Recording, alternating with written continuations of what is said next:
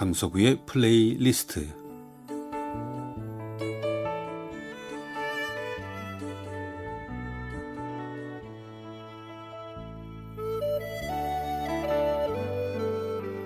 제가 살아가면서 느끼는 어떤 생각이나 어떤 저의 감정 혹은 오래전의 추억과 아름다운 음악을 엮어 보내드리는 시간이죠.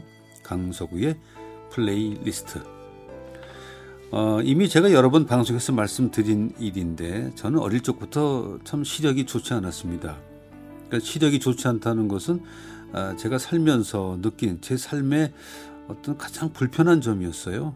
뭐 촬영할 때도 안경을 벗으면 불편하니까 안경을 껴야 되고 특히 그 안경 끼신 분들은 알지만 겨울에 그 김서림 참 그런 많은 불편함을 가지고 뭐 이럭저럭 여기까지 살아왔네요.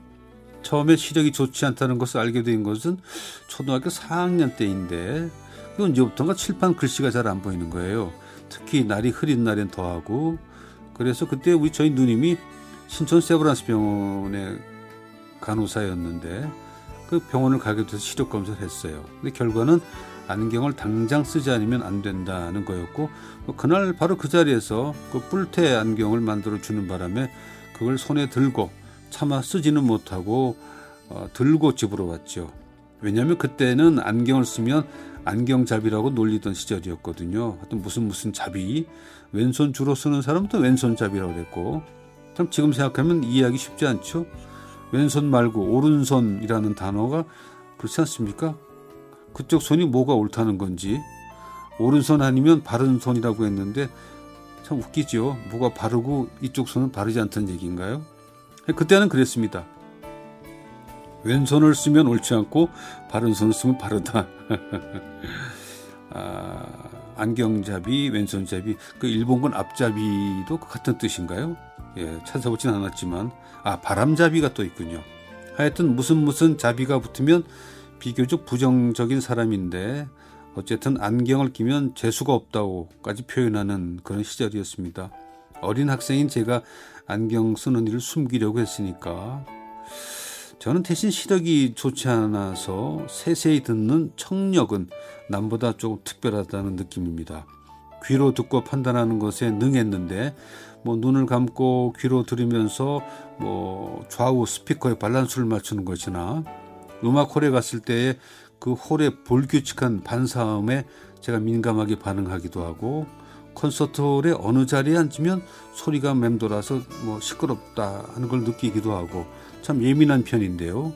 귀로 듣는 음악도 꽤 예민해서 오케스트라 공연을 볼 때 악기마다 그 음의 색이 강약이 맞지 않거나 또 바이올린 같은 앞쪽에서 나는 악기 소리와 또 관악기 뒤쪽에서 나는 소리의 그 시차를 느낄 때도 많고 특히 호르는 그 악기 소리가 뒤로 빠지기 때문에 뒷벽을 부딪히고 나와서 그 시차 때문에 제가 이게 멈칫 멈칫하는 경우가 참 많죠.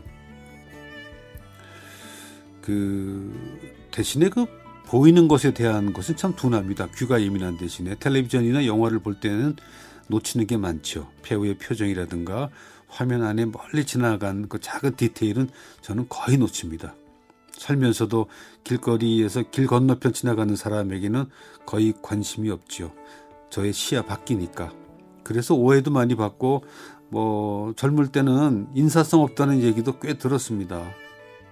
어떨 때 좀 복도 같은 데서는 아는 사람이 제 옆을 스쳐 지나간 다음에야 예, 알게 돼서 뭐 쫓아가서 사과하기도 하고 인사하기도 했는데 저는 교정 시력을 0.7 이하로 맞추니까 아마 그런가 봐요. 시력이 1.5나 2.0 정도 돼서 저 멀리까지 다 보이면 얼마나 좋을까 하겠지만 저는 오히려 이게 불편할 것 같아요.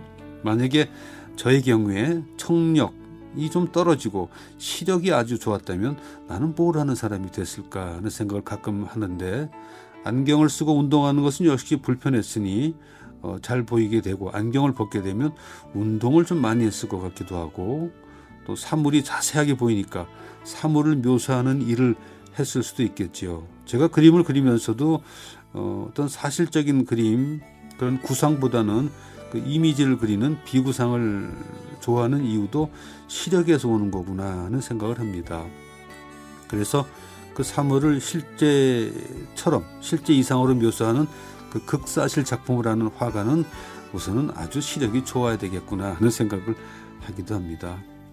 우리는 지금 내 환경이나 신체적으로 아쉬운 점을 나의 핸디캡이라고 규정을 지으면서 뭐 그것 때문에 현실을 비관하기도 하고 삶이 위축되기도 하지만 그것 때문에 다른 쪽이 발달이 돼서 남다른 일을 할 수도 있는 것이고 또 신체적으로 좀 불리한 면이 있기 때문에 남들이 보지 못하는 것 그리고 남들이 갖지 못하는 마음을 갖게 돼서 남들이 느끼지 못한 걸 느끼게 되고 그래서 나만의 특별한 일을 할 수도 있다고 생각을 합니다.